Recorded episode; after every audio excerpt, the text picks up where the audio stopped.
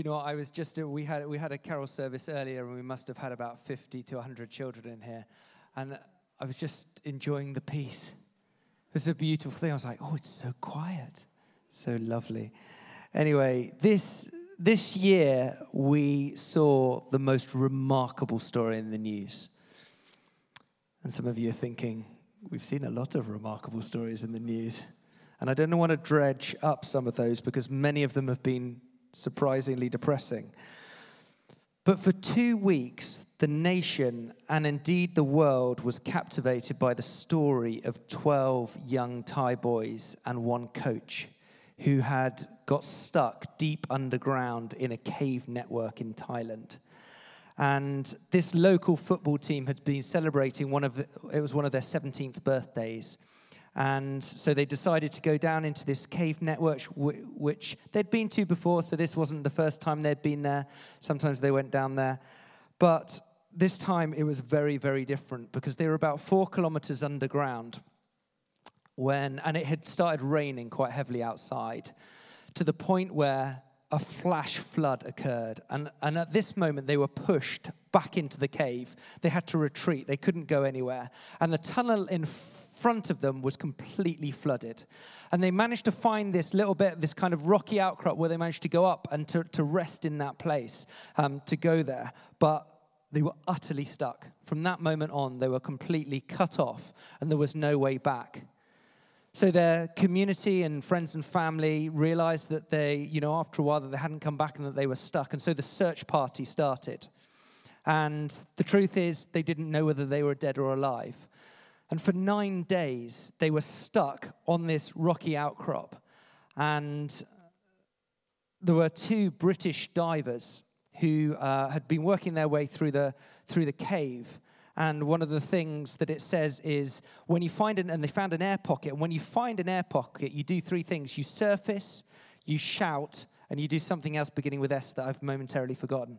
Um, smell. No, there it is. You shout, you surface, and you smell. And what they said is the interesting thing is that they said, oh, Do you know what? We could smell the boys before we could actually see them, that we knew that they were there. And so there's this amazing bit on the BBC News, if you haven't seen it, seen it, where the diver comes up and he's got a head torch on his head and he comes up through the water and he starts shining his light. in those 13 boys, and he says, Oh, you know, all, are all 13 of you here? And they're like, Yes, all 13 of us are here. Can you imagine what that moment was like? You've been underground for nine days, and suddenly this diver comes. And, the, and there's light. And in that moment, just the hope, that feeling of, oh my goodness, there's hope. But the story doesn't end there because they are utterly stuck. And so the, the authority, the search party, they didn't actually know how to get them out. So they then spent the next four four or five days just planning how are we going to get them through how are we going to get them out because in, in places the caves were so narrow that you could only get one child through at a time they didn't know how to swim they didn't some of them didn't know how to swim, they didn't have diving equipment. And so, what happened was this extraordinary story of about 100 people leading these children through this escape over this four kilometers to the point where they managed to get out. But also, can you imagine what it was like as they began to, to see the light? When you have been in utter darkness, to suddenly begin to go, oh, do you know what? The light's changing, the light's coming. And then fast forward to what it was like when they came out into the entrance of the cave, that moment where they're like, we're free. And there would have been their whole community in front of them. And there would have been probably the worldwide press there as well, welcoming them. But that moment of knowing, do you know what? We're out. We're back out in the light. As Jen said earlier, the whole Christmas season for us has been concentrating on this word, the light. It comes from uh, John 1, verse 5. The light shines in the darkness, and the darkness has not overcome it. There was the video earlier where we watched Di talking about the message. And as part of that, he was saying, Do you know what? It's so easy to focus in on one part of the story that we miss the whole. To focus in on the shepherds and the angels and the little baby Jesus and the wise men and the, and the gifts. And do you know what? That is all good and that story is all good, but it's, it's part of a story that is much bigger and much larger.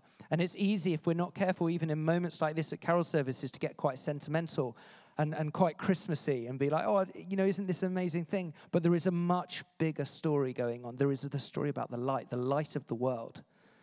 In um, further down in verse 9, it says this the true light that gives light to every man and woman was coming into the world. It's an audacious claim, isn't it? To stand there and be like, I'm the light of the world. I'm the light. Things are going to change because of me. And that's what Jesus was saying, is everything's going to change. And some of you might be thinking, do you know what? Why is this light even so important, this claim?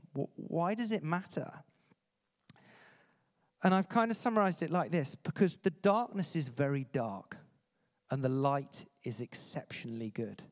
The darkness is very dark and the light is exceptionally good. What does darkness feel like for any of you who've ever been caving? You know, 27 years ago, I went potholing myself and, and I haven't been since because it's a fairly terrifying experience. I've got a terrible memory as well. But I can remember this one incident from my childhood of potholing. And just that feeling of the oppressive darkness when you're in the back of a cave, what that actually feels like, I can still remember it to this day. It obviously left its mark on me. But it can feel very isolating. It can feel like you're alone.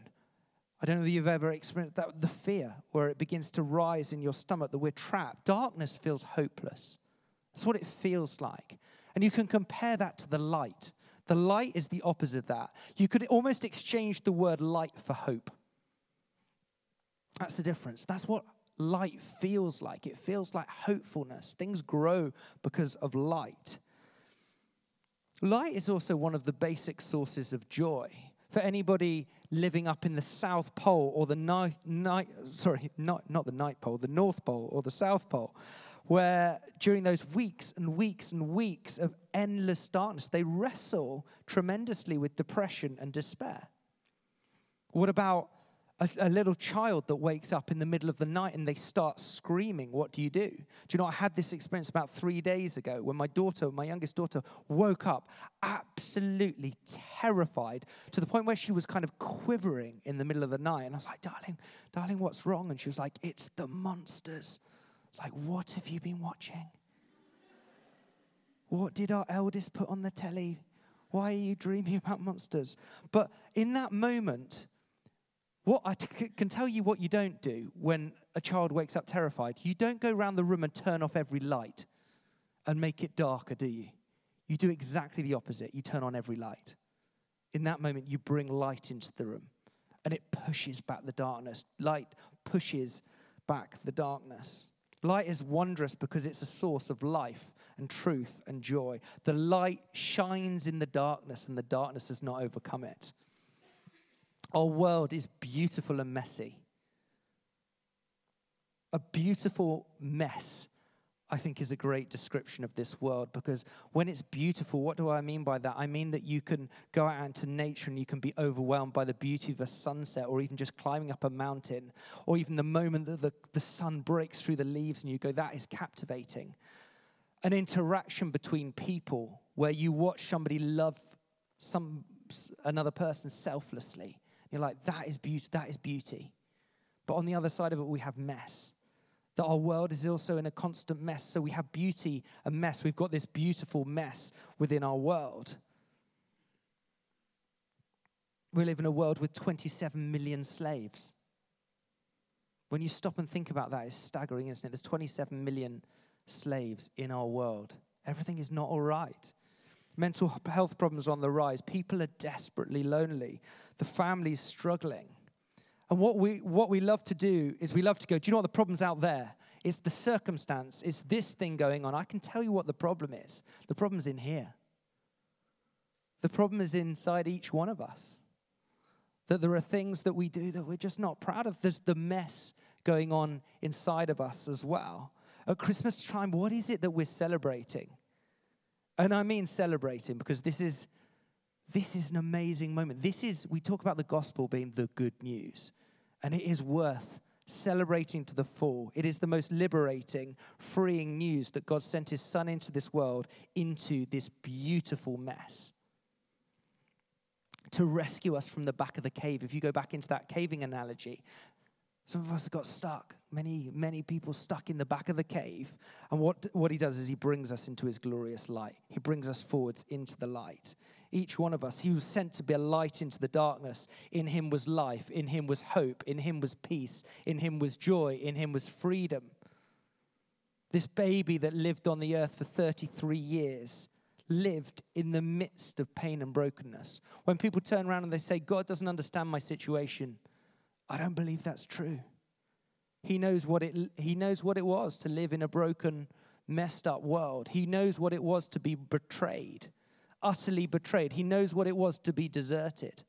I think it's so incredibly powerful that we don't have this distant other God, that we have a God that understands what it is to go through mess. He understands the darkness. He lived in the darkness. When he died on the cross and rose again to life, he defeated the darkness and he defeated death. The story changed from one of oppression and darkness to one of freedom and victory. So, what does it mean? Because it's all very well to tell the story. Let me give you a snapshot of what, it, what I think it means. Last Sunday, we had a baptism here. Six people shared their story, every single one of them unique, of what Jesus, the light of the world, had done to change their life. And one of them re- brought me to tears. And I wanted to share Chris's story in his own words. He says this My name's Chris. I'm originally from Scotland and I've been living in Wales since August of last year. And I've met some great people, especially through this church.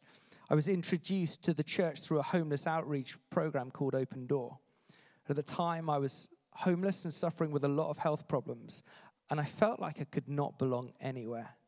During this period, I was at rock bottom and contemplating suicide.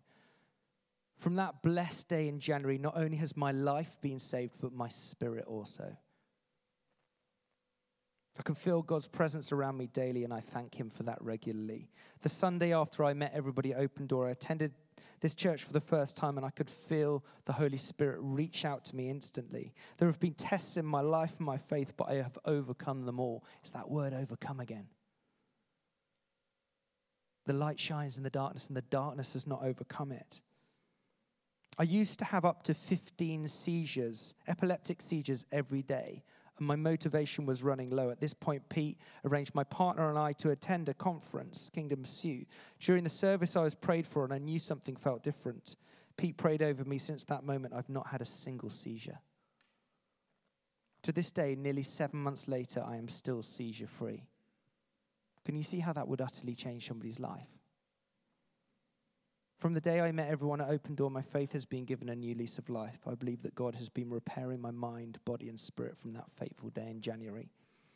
I get electricity and heat throughout my hands and legs when I pray, so, I, so that I know that the Holy Spirit is with us. Now we're gathered here together tonight, giving thanks and praise to God Almighty. Tonight is my time to be reborn. Thank you. That is an incredible story. That's what the light does. It changes us. It changes me. That would be my story. The light of Jesus coming in has changed me.